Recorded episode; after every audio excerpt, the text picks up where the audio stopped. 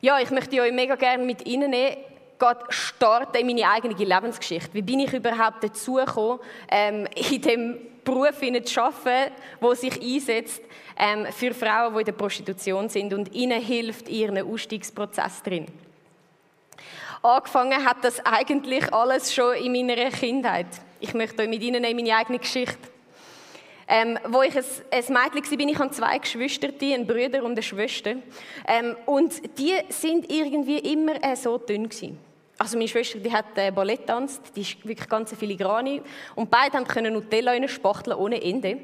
Und mir ist immer wieder so gesagt worden, hey, schau, vielleicht isst du besser einen Äpfel. Und ich habe schon als Kind gecheckt, hey, irgendetwas ist mit mir nicht gut, ich bin nicht gut so, wie ich bin. Und wo ich 13 geworden bin, sind wir gezügelt vom Land, äh, wo ich aufgewachsen bin, in die Stadt, mit in die Stadt Zürich rein. Und ich bin dort in der ersten Sek an meinen ersten Schultag gekommen und ich habe gemerkt, wow, irgendetwas stimmt gar nicht so, wie ich bin. Ähm, und alle anderen sind mega schön geschminkt, mega schön angelegt, irgendwie, keine Ahnung, haben einen Freund und ich habe keine Ahnung von gar nichts. Und ich habe wieder gewusst, ich muss mega schnell etwas ändern, so wie ich bin. Jetzt, mein Vater ist Pfarrer meine Eltern, ich komme aus einem Elternhaus, wo eigentlich auch gelernt worden ist, ähm, hey, schau, Sex gehört in die Ehe rein äh, und sonst nichts, oder? Und sonst diskutieren wir einfach irgendwie gar nicht über das. Ähm, und das ist wie mega fest wichtig gewesen in unserer Familie rein. Jetzt bist du natürlich immer im Clinch, ja, mache ich jetzt das, was die Leute von meiner Schule sagen, oder mache ich jetzt das, ähm, was meine Eltern wollen, auch wenn ich es hin und vorne nicht verstehe. Also ich habe nicht das gemacht, was meine Eltern möchten. Ich habe relativ schnell angefangen, einen Freund zu haben, logischerweise mit ihm Sex zu haben. Ähm, und er hat mich nach zwei, drei Monaten schon angefangen zu betrügen mit anderen Frauen. Und wieder das gleiche Gefühl. Es ist nicht gut so, wie ich bin. Ich muss etwas ändern. Und wo ich 14 15 war, ähm, hat mich eine Kollegin gefragt, ob wir zusammen in den Ausgang gehen. Ich bin mit ihr ähm, in den Ausgang gegangen und wir sind so ins Ausgangsquartier gegangen von Zürich in einen Club. Äh, und ich habe einen älteren Kollegen von mir getroffen. Und er hat mir gesagt, hey, komm, wir gehen ein aus dem Club raus. Ist so heiß da innen, lass es ein rausgehen, lass uns ein frische Luft schnappen. Ähm, und ich bin mit ihm rausgegangen und dann, wo wir draußen waren, hat er angefangen, meine, meine Hand packen, meine Handgelenke packen, meine Fußfesseln äh, fixieren und hat angefangen, mich sexuell zu missbrauchen. Und ich habe mich mega gewehrt, ich habe mega um Hilfe geschrien. Und ich meine, wir sind im Ausgangsquartier von Zürich. Und niemand hat irgendetwas gemacht, niemand hat mir geholfen. Für mich ist das das schlimmste Gefühl gewesen, zu wissen, ich wehre mich, ich mache alles und es nützt wie nichts. Und natürlich, wo ich heimgekommen bin, hat meine Mutter gecheckt, dass irgendetwas äh, nicht ganz gut ist. Und sie hat mir gesagt, hey, komm, lass uns äh, zu der Polizei gehen. Ähm, du musst das sofort eine Anzeige machen. Und wir sind zu der Polizei gegangen. Und ich habe angefangen, eine Aussage zu machen. Und die Polizei hat gesagt, ja, aber schau, ihr seid betrunken gewesen. Und schau, er ist 17 und wenn du ihn jetzt anzeigst, du machst voll seine Lehre kaputt. Und ich habe wieder gewusst, es ist nicht genug gut, was ich sage es bringt wie nichts. Und ich habe gesagt, okay, weißt du, scheiß drauf, dann, dann mache ich halt keine Anzeige. Und ich kann es wie bleiben lassen. Aber in mir rein ist in dem Moment wie irgendetwas kaputt gegangen. Und ich habe gewusst, ich muss etwas ändern. Ich war immer noch mit dem Freund zusammen, der mir die ganze Zeit äh, immer wieder betrogen hat. Oder ich habe immer wieder das Gefühl, ich bin nicht genug gut für ihn. Er hat mich viel äh, viel eher verglichen mit anderen Frauen, die ein Stück schlanker und in meinen Augen ein Stück hübscher sind als ich. Und mir hat eine Kollegin gezeigt, wie ich dem ein bisschen Abhilfe schaffen kann. Und zwar, ähm, indem dass ich mich einfach jedes Mal nach dem Essen den Finger hinterher stecke und mich übergebe. Dann äh, wird man nicht dick. Dem sagt man Bulimie, ist eine Form von Magersucht. Ich habe das sieben Jahre lang ähm, gemacht und habe die Figur die ich mir eigentlich gewünscht hätte. Aber da innen ist es fest kaputt Ich habe das nicht gepeilt, ich habe das nie gegen gezeigt. Wer brauche ich schon? Was brauchen mich alle? Und das Problem war, wenn du so ein Leben lebst, Leute können dich nicht, Leute können dich nicht verstehen, die Leute in der Kirche schon gar nicht. Ich habe früher in der, in der Band von unserer Kirche gespielt, ich konnte dann nicht mehr können, äh, mitspielen, weil ich mich nicht an die Regeln gehalten habe. Und ich habe gefunden, weißt du, das leckt mir am Arsch, ich will überhaupt nichts mehr mit euch zu tun haben. Und mit Gott will ich auch überhaupt nichts zu tun haben. Ich habe Gott ein bisschen besser gefunden als sein Bodenpersonal, wenn man so will, aber ah. ähm, wenn dir einmal ein sexueller Missbrauch passiert ist, kann es mega gut sein, dass sich das leider wiederholt. Ähm, und es ist noch mal zwei, drei Mal mehr passiert. Es würde ein bisschen zu weit gehen, ich würde jetzt alles ähm, ganz genau ausführen. Fakt ist, ich habe irgendwann angefangen, meinen Freund, der mich betrogen hat, auch betrügen. Logisch, was er kann, kann ich schon lange. Ähm, mit anderen Männern, unter anderem ein langes Weile mit jemandem, der sehr fest er selber Drogen konsumiert hat, alle möglichen Arten von Drogen. Und durch ihn bin ich natürlich ganz einfach äh, an Drogen angekommen, bin ganz einfach mit Drogen in Verbindung gekommen und konnte alles Mögliche an Drogen tun. Ich, also außer Heroin sicher nie, aber ähm, ja, sonst ziemlich, ziemlich viel. und wo ich mit ihm Schluss gemacht habe, sind natürlich auch die ganzen Drogen weggefallen. Aber ich bin immer noch weiterhin an Partys gegangen. Ich habe immer äh, in meiner Schule, wo ich im Gimmi war, wir hatten so diese Schulfächli, wo man können das ganze Schulmaterial drin versorgen und ich hatte immer eine Flasche Wodka dort drin, weil ich nicht nachdenken Ich habe mein Leben nicht wollen, äh, Dings, ich habe, ich habe die ganze Zeit Musik gelesen in meinen Ohren, damit ich nicht muss nachdenken über alles, was wie passiert ist. Obwohl die Leute haben mich immer bewundert und gesagt, oh, ist alles so toll mit deinem Leben. Es war alles eine riesige Scheiße. Und weil ich mir die Drogen äh, dann nicht mehr können leisten und wenn du fest kaputt bist in dir drin und wenn du viel Missbrauch erlebt hast, ähm, dann denkst du irgendwann, es kommt eigentlich gar nicht mehr drauf an. Und ich habe angefangen, ähm, ein paar Mal, das war nicht so mega häufig, aber mit, mit Leuten zum Beispiel für ein Line Cokes einen Blowjob zu machen oder für 50 Stutz einen Blowjob zu machen. Ähm, einfach weil irgendwann alles in mir, so, es ist so nicht mehr drauf angekommen. Und wenn du das machst, ähm, du denkst jetzt vielleicht, oh, weh, das ist voll grusig. Ähm, aber es sind eben zwei Gefühle. Es ist einerseits das Gefühl von, wo ich habe viel Macht über die Männer. Männer sind so, und das tut mir jetzt mega leid, ich meine es heute wirklich nicht mehr so, Männer sind so Idioten. Du zeigst ihnen ein bisschen deinen schönen Körper. Ich habe viel angefangen, Pornos zu schauen, nur zum zu checken, was finden Männer überhaupt geil. Du zeigst ihnen ein bisschen von deinem schönen Körper und schon sind sie bereit, dir alles zu zahlen. Es ist ein Gefühl von Macht aber es ist auch ein Gefühl, das dich fest beschmutzt, wo dir deinen ganzen Wert wegnimmt. Und äh, nach dem Gimmi habe ich angefangen bei der Post zu arbeiten, ähm, dort im, im, Büro einfach einen, einen, einen Bürojob zu machen. Ähm, und ich habe irgendwie gemerkt, ah, irgendwie, irgendwie, ich will, ich will mehr, ich will mehr von dem, vom, vom Leben. Und es hat so eine Situation gegeben, da bin ich mit allen meinen Arbeitskollegen, die sind natürlich alle schon ein bisschen älter gewesen, dort, keine Ahnung, 45, 50, was weiß ich, ähm, bin mit ihnen so an einem grossen Mittagstisch gehockt. Und sie haben, ich habe sie gefragt, hey, was habt ihr eigentlich machen wo ihr 20 sind? Was sind eigentlich eure Träume gewesen? Und jeder hat irgendeine Geschichte ausgepackt. Gesagt, ja, ich wollte immer mal auswandern mit meinem Freund. Oder ja, ich wollte immer mal eine grosse Weltreise machen. Oder ja, ich wollte immer mal das und das und das schaffen. Und alle sind zum, zum Schluss gekommen und haben gesagt, ah, weißt jetzt schaffe ich da und es ist eigentlich ganz okay. Und ich habe gewusst, das will ich nicht. Ich will nicht es eigentlich ganz okay leben, weil eigentlich ganz okay heißt eigentlich hure Scheiße. und dann habe ich gefunden, ich habe, ich habe voll kein Geld gehabt. Und dann habe ich äh, unbedingt einen Sprachaufenthalt machen und ich habe geschaut, wo ist der billigste Ort, wo man das machen kann. Und ich habe herausgefunden, dass das ist mit Jugend mit einer Mission im Libanon. Also bin ich dort angegangen, weil ich einfach dort angehen wo niemand angegangen ist. Es ist ein Wunder, dass die mich überhaupt genommen haben, weil äh, im Ausfüllformular, wo du dich musst bewerben steht, ja, hast du schon mal Sex gehabt? Yes. Hast du schon mal Drogen genommen? Yes. Und unten steht, wenn du alles mit Nein beantwortest, heisst nicht, dass wir dich nehmen. Egal, sie haben mich gleich genommen, ich weiß auch nicht. Gott macht Wunder. Ähm, und und ähm, also bin ich dort angegangen und da habe ich gemerkt, hey Scheiße, da geht es die ganze Zeit um Jesus und ich habe voll keinen Bock auf das. Und da kommst du dann auch nicht mehr so einfach wieder heim. Ähm, und dann eines Abends ist es wir haben so eine Veranstaltung, irgendjemand hat vorne irgendetwas von Jesus geschnurrt und mir war so da oben und ich habe so keinen Bock mehr, mir irgendetwas davon anzuhören. Und es war auch Februar wie jetzt und es hat mega geschifft draussen. Und ich bin oben auf ein Flachdach gegangen. Ähm, und ich bin mega wütig und ich habe Jesus gesagt, Jesus, ich, du hast jetzt eine einzige Chance. mir mal zu erklären, warum das die ganze Scheiße in meinem Leben eigentlich passiert. Warum dass du mich so hässlich gemacht hast, warum dass du... Ich habe immer das Gefühl, Gott hat so alle Menschen schön geformt und bei mir hat er noch so aus der Wühlkiste noch so die Reste rausgenommen. Und, und ich habe gesagt, jetzt, jetzt, jetzt will ich eine Antwort von dir oder du kannst mir für den Rest von meinem Leben am Arsch lecken. Und Gott hat so schnell geantwortet. Und es ist mir noch nie passiert, dass ich seine Stimme so gehört habe, so richtig akustisch. Und es hat mich abgetatscht auf meine Knie und ich bin dort gewesen, ich weiß nicht wie viele Stunden, weil als ich retour bin, sind alle schon am Schlafen gewesen. Und Jesus hat u lang mit mir geredet, alles durchdiskutiert, alles erklärt. Und etwas von dem, was er gesagt hat, will ich euch heute Abend sagen.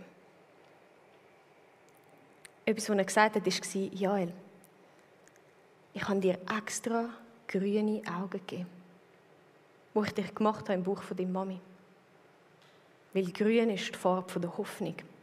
Und ich habe mir gewünscht, dass wenn du Menschen anschaust, nur anschaust, dass sie neue Hoffnung bekommen. Das ist die Bestimmung, die ich in dich hineingelegt habe.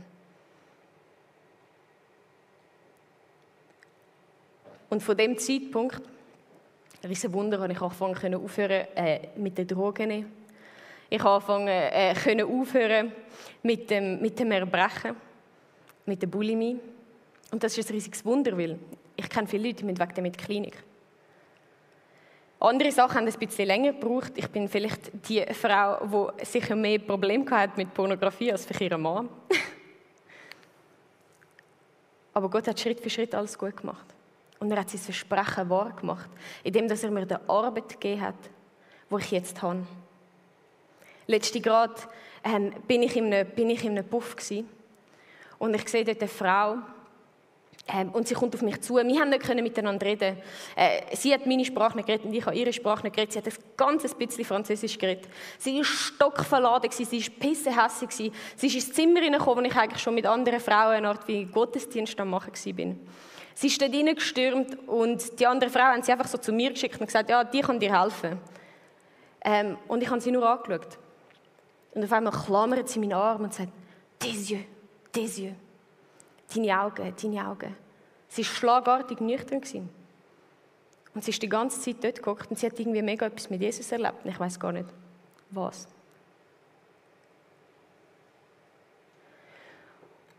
Und seit ich dort arbeite, bei Heartwings, Versteht mich nicht falsch. Mein Leben ist weit davon weg, irgendwie perfekt zu sein. Aber ich habe in meinem ganzen Leben noch nie so viel Wunder erlebt. Ich habe noch nie Jesus so näher erlebt. Und es ist so viel freier und so viel, so ganz anders, als ich jemals gedacht habe. Es wird den Rahmen voll sprengen. Ich will euch jetzt alles erzählen, aber ich möchte euch zwei Geschichten von zwei Frauen erzählen. Ich habe euch vorhin gesagt, was für ein Elend bei uns in der Schweiz abgeht in der Prostitution. Und die, und die eine Geschichte, die ich euch möchte erzählen möchte, das ist von einer ganz jungen Frau, die ist 18. Ähm, ich habe, sie hat uns ein, ein äh, WhatsApp geschrieben. Wir haben ein äh, Handy und irgendwie unsere Handynummer geht schön im Milieu um. Sie hat uns ein WhatsApp geschrieben, ich lese es euch vor.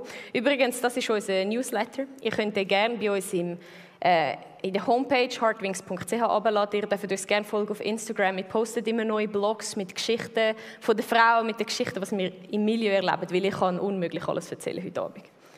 Und die Frau hat geschrieben, ich brauche dringend Hilfe. Ich bin 18 Jahre jung. Ich arbeite als Prostituierte und es macht mich Tag für Tag mehr psychisch kaputt. Ich habe kein Geld, keinen Platz zum Schlafen und esse oft Tage nichts. Ich möchte raus, bitte helft mir. Und wir sind jetzt nicht eine Organisation, die einfach so, Gott, äh, ja, da hast du ein Haus und äh, da hast du 10'000 Franken und äh, wir leben von Spenden. Keine Ahnung, was wir jetzt mit ihr machen. Aber ich weiß, ich habe einen grossen Gott. Und wir haben angefangen zu beten. Und am Montag hat sie das geschrieben und am Donnerstag ist sie gekommen. Und Gott hat für sie eine perfekte Lösung organisiert. Einfach so, einfach so aus dem Ärmel rausgeschüttelt. Weißt du, was das kostet? Er hat ihr einfach eine schöne Wohnung organisiert und er hat ihr einen Job organisiert. Und dann sind wir mit ihr in Migros einkaufen. Ähm, und sie war völlig geflasht. Sie hat mir immer wieder gesagt, sie so, erklär mir nochmal meine Geschichte, wie Gott mich gerettet hat. Weil ich meine, das ist ein riesen Wunder. Ich kann doch das nicht einfach zaubern. Und dann ist sie, ist sie vor ihrem Kühlschrank gestanden, wir haben für sie Essen eingekauft, sie ist vor ihrem Kühlschrank gestanden, hat ihren Kühlschrank eingeräumt.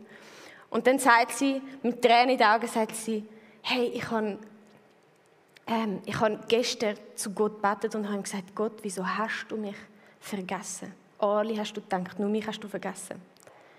Und nur 24 Stunden später stehe ich da um meinen eigenen Kühlschrank auf und ich merke, Gott hat mich gar nicht vergessen. Und das war gerade kurz vor Weihnachten. Und als ich heimgefahren bin mit dem Auto von ihrer neuen Wohnung, habe ich so angefangen zu weinen. Und ich checkt dann, hey, das ist, das ist Weihnachten. Gott gibt diesen Frauen nicht einfach nur so ein bisschen, ja, ich habe irgendwo ein kleines Abstellkämmerchen. Er gibt ihnen das Beste vom Besten. Die Frau hat mehr verdient wie ich am Schluss. Und ein anderes Wunder, das wir erlebt haben, auch jetzt äh, gerade äh, um den Januar herum. Ähm, und zwar sind durch, durch die ganze Corona-Krise mega viele neue Frauen von Spanien zu uns gekommen. Die können kein Wort Deutsch, kein Wort Englisch. Ich kann kein Spanisch. Ich habe irgendwann im Gimmi mal ein bisschen etwas Spanisch gehabt. Aber es ist, geht mir vermutlich ähnlich wie euch im Französisch. Und vergessen nicht, die meisten von euch fünf Jahre Französisch gehabt. Es ist einfach alles vergessen gegangen. und und äh, wir sind dort gekommen und haben die ganze Zeit nur Frauen aus Spanien gehabt. Und wir haben gesagt, hey Jesus, jetzt musst du helfen. Wir verstehen die nicht, die verstehen ja uns nicht. Wie wollen wir da irgendwie, ihnen irgendwie können helfen Und Gott hat ein riesiges Wunder gemacht für meine Arbeitskollegin und für mich.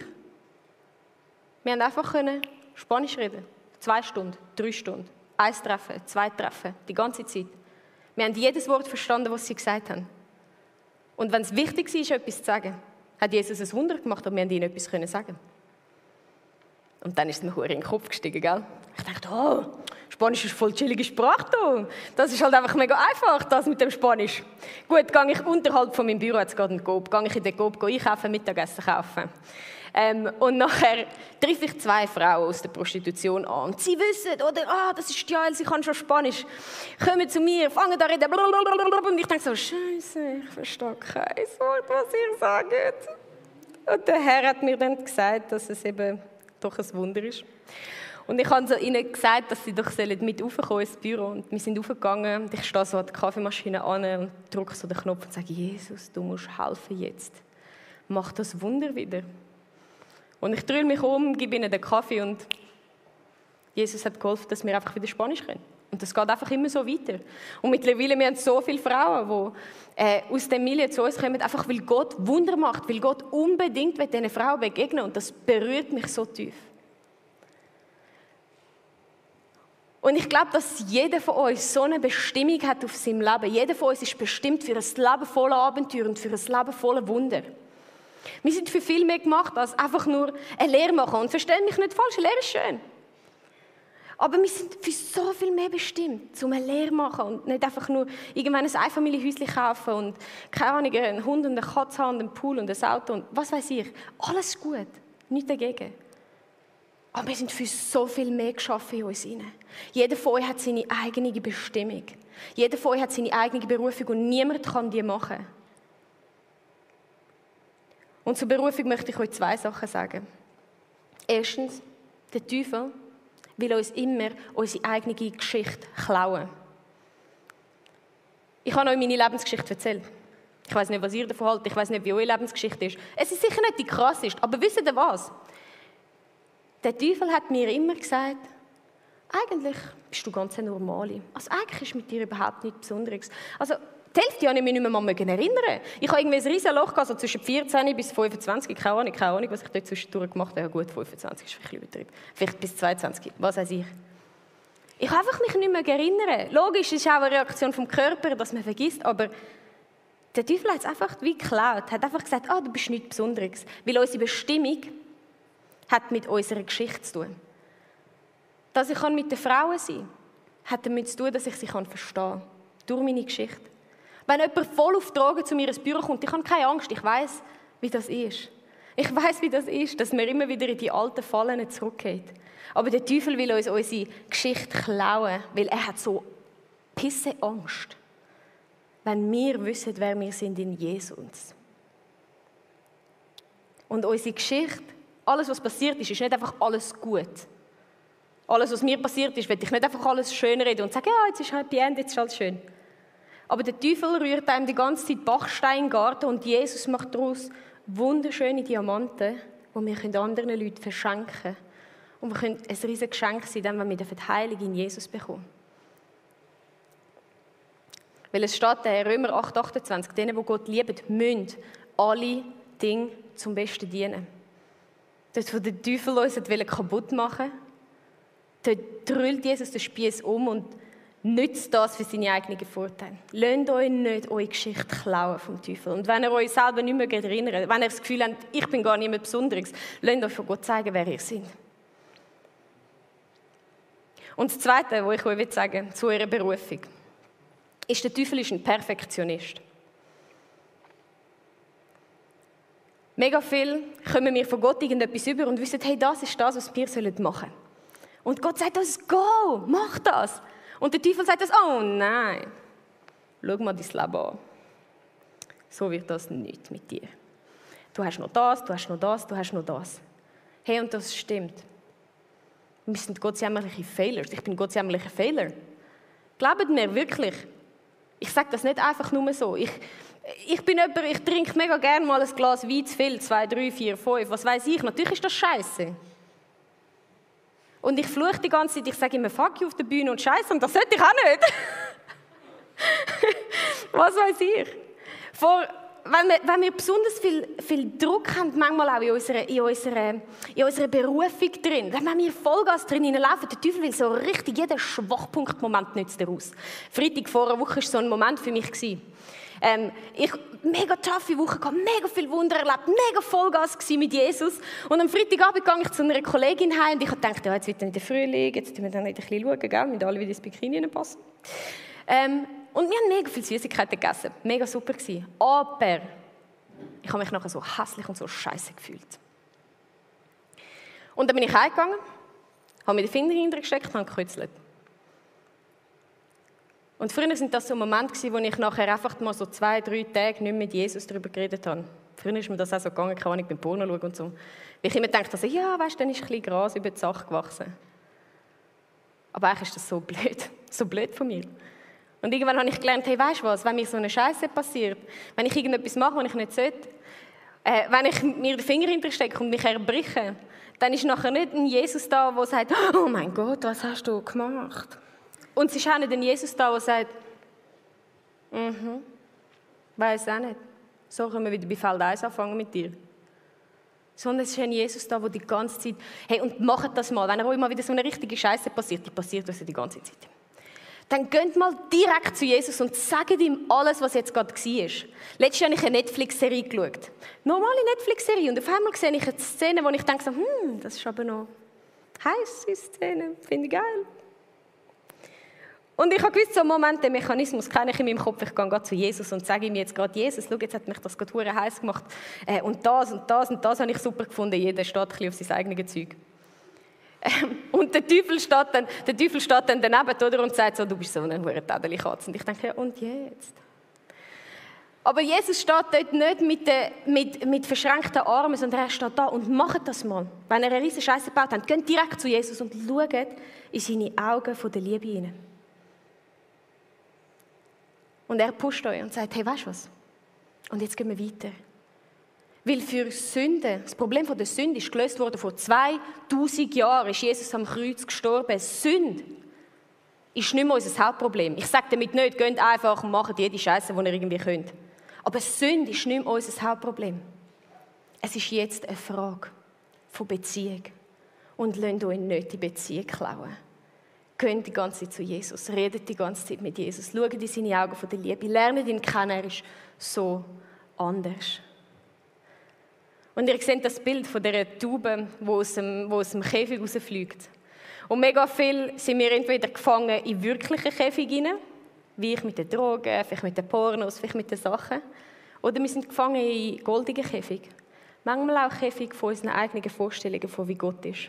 Oder wie unsere Eltern uns gelernt haben, wie Gott ist einem Käfig von Religion. Und Gott ist ganz anders. Lernt ihr Jesus auf eure eigene Art kennen. Wenn es nicht in euer Schema F passt, go for it. Es ist okay. Er findet es raus. Macht, macht Fehler. Ihr könnt nicht mehr Fehler machen als ich. Aber keep on track, bleibt dran, laufen in eure Berufung in. Ihr sind für so viel mehr bestimmt. Ich bete. Ja, Jesus, ich will dir einfach von ganzem Herzen danken sagen, dass du für uns gestorben bist und dass Sünde nicht mehr unser Problem ist, sondern dass wir jederzeit den Zugang haben zum Vater, dass wir den Zugang haben zu dir und dass du nicht ein Gott bist, der straft, dass du nicht ein Gott bist, der hässig ist auf uns, sondern dass du ein Gott bist, der permanent nur Liebe für uns hat, Jesus. Und ich kann so lernen in meinem Leben und schreibst du jedem Einzelnen in sein Herz inne, dass Regeln Menschen kontrollieren, auch die Regeln von der Kille, wo manchmal uns einengen, wo uns manchmal in unserer Persönlichkeit beschneiden. Jesus, aber deine Liebe, sie verändert Menschen. Und ich danke dir, Jesus, dass jeder Einzelne heute Abend einfach darf zu dir gehen und lernen, dich persönlich kennenlernen. Dass wir dürfen lernen, immer mehr auf deine Stimme los. Und wenn du sagst, go für deine Berufung, dass wir dürfen gehen. Und ja, uns ist schon klar, du stellst uns immer viel zu grosse Schuhe an und wir können nicht recht damit laufen, aber du willst den ganzen Rest machen.